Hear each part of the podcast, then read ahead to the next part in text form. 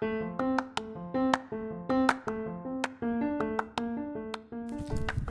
ัสดีครับ ผมเจมส์จิรวัตร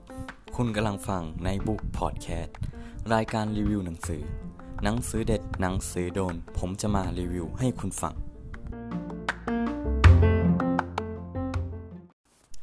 สวัสดีครับ ใน episode นี้ผมก็จะมารีวิวหนังสือที่ชื่อว่า 51ศาสตราวุธสู่จุดสูงสุดของชีวิตครับ หนังสือเล่มนี้ก็เป็นของคุณชอนบูนาฮิรันนะครับ หลายๆ คนก็น่าจะรู้จักกันดี เพราะเขาเป็นคนที่ออกมาให้แง่คิด แรงบันดาลใจ ออกมาพูดเรื่องดีๆ ให้เราได้ฟังกันครับ หนังสือเล่มนี้นะครับก็จะบอกถึง 51 วิธี ที่ทำให้คุณไปถึงจุดสุดยอด เอ้ย จุดสูงสุดของชีวิตได้ครับ โดยจุดสูงสุดของชีวิตของแต่ละคนเนี่ยก็จะต่างกันนะครับ บางคนอาจจะหมายถึงการประสบความสำเร็จ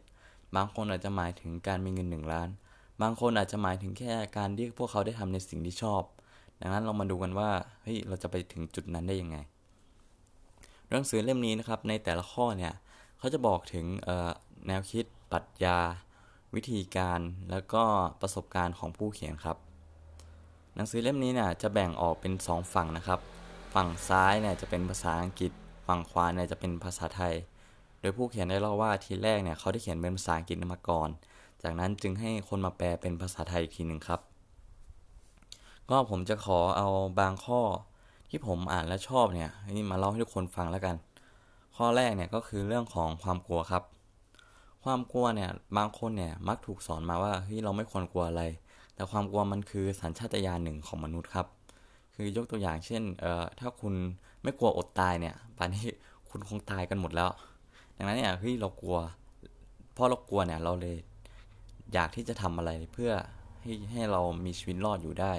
เพื่อให้เราไม่กลัวสิ่งนั้น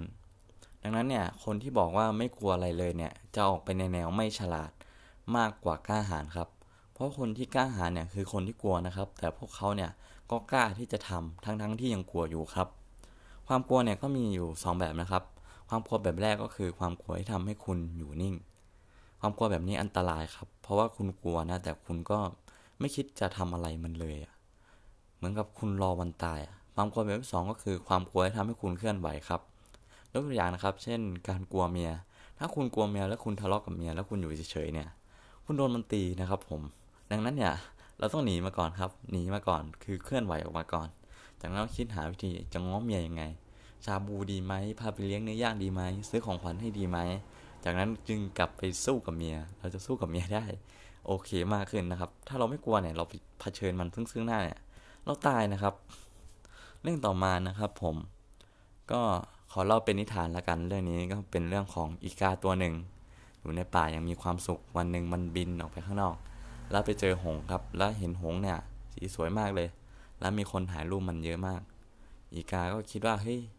หงตัวนี้คงเป็นนกที่มีความสุขที่สุดในโลกแน่ ๆ เลย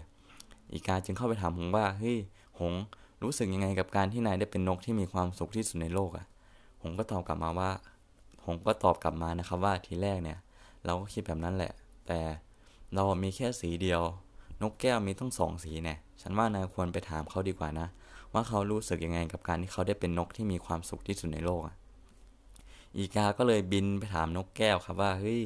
นกแก้วนายรู้สึกยังไงกับการที่นายได้เป็นนกที่มีความสุขที่สุดในโลกอะ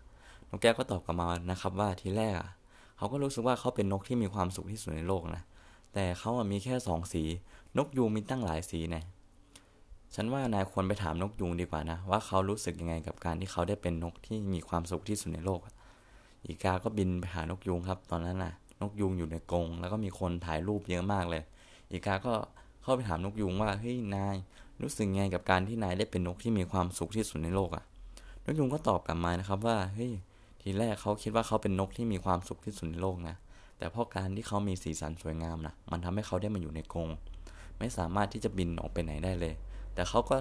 เหลือไปเห็นนกตัวหนึ่งเนี่ย มันสามารถมีชีวิตที่เป็นอิสระ ไปไหนก็ได้จะทำอะไรก็ได้ นั่นก็คืออีกา ดังนั้นฉันขอถามนายว่านายรู้สึกไงกับการที่นายได้เป็นนกที่มีความสุขที่สุดในโลกอะเรื่องนี้สอนให้รู้อะไร เรื่องนี้สอนให้เรารู้ว่าอย่าเปรียบเทียบตัวเองกับคนอื่นครับ บางทีการที่เราเห็นคนอื่นมีชีวิตดีๆเนี่ย เขาก็มีด้านแย่ๆเหมือนกัน ดังนั้นเนี่ยกลับมาดูตัวเองครับ เรามีด้านดีอะไร เรามีด้านแย่อะไร เลิกสนใจคนอื่นได้แล้ว เลิกมองคนอื่นได้แล้ว กลับมาพัฒนาตัวเองซะยกตัวอย่างเช่น คุณทำเล็ก ถ้าคุณทำเล็กแล้วสุกไปเปรียบเทียบกับคนอื่นเนี่ยคุณจะรู้สึกด้อยมากเลยทำไมเขาใหญ่กว่าเราวะดังนั้นเนี่ยให้คุณกลับมาพัฒนาเองครับเฮ้ยเราอาจจะมีดีด้านอื่น เราจะเป็นคนที่คารมดี นิสัยดี หรือไม่ก็ใช้ลิ้นแบบแพรวๆก็ได้นะครับผม ก็ ข้อต่อมานะครับผมเคารพตัวเองครับ ดูแลตัวเองเหมือนกับว่านั่นคือคนที่คุณรักนะครับคำคมหนึ่งคำคมในหนังสือเล่มนี้นะครับ ความรักไม่ใช่สองคนต่างหาคนมาเติมเต็มให้เขา แต่มันคือการที่สองคนเติมเต็มตัวเองแล้วมาเดินทางไปด้วยกันครับ ดังนั้นเนี่ยก่อนที่จะรักคนอื่น รักตัวเองได้ก่อนครับ พาตัวเองไปทำสิ่งดีๆ พาตัวเองไปกินอาหารอร่อย พาตัวเองไปทำในสิ่งที่อยากทำครับ รักตัวเองให้ได้ แล้วคุณจะเจอความรักที่ดี ๆ ครับ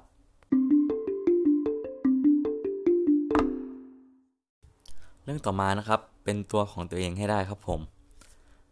การเป็นตัวเองในยุคนี้มันเป็นอะไรที่ยากนะครับ เพราะเราโดนชักจูงจากสื่อจากอะไรค่อนข้างเยอะ การที่เราเห็นคนอื่นเป็นแบบนั้นเป็นแบบนี้ เราก็อยากเป็นแบบเขาบ้าง ทั้งที่เราไม่ได้เป็นแบบนั้นเลยเนี่ย ดังนั้นเนี่ยเป็นตัวของตัวเองให้ได้ครับ รู้ให้ได้ว่าตัวเองชอบอะไร มีดีอะไร มีจุดเด่นอะไร มีจุดด้อยอะไร แล้วก็อย่าไปสนใจความเห็นของคนอื่นมากครับ อย่าไปสนใจความคิดของคนอื่นมาก เพราะมันไม่ทำให้เราเนี่ยดีขึ้นเลย เริ่มต้นเลยนะครับ การที่คุณจะเป็นตัวของตัวเองได้เนี่ย ให้คุณทำด้านที่คุณด้อยเนี่ย ให้เป็นด้านที่คุณเด่นให้ได้ครับ บางทีการที่คุณเนี่ยขี้อาย คือการที่เราพูดแบบขี้อายขี้อายเนี่ย บางทีมันก็ดูน่ารักดีเหมือนกัน แล้วก็อีกตัวอย่างหนึ่งครับ เช่นเพื่อนผมคนหนึ่งนะครับ โดนเมียด่าก็แล้ว ตีก็แล้ว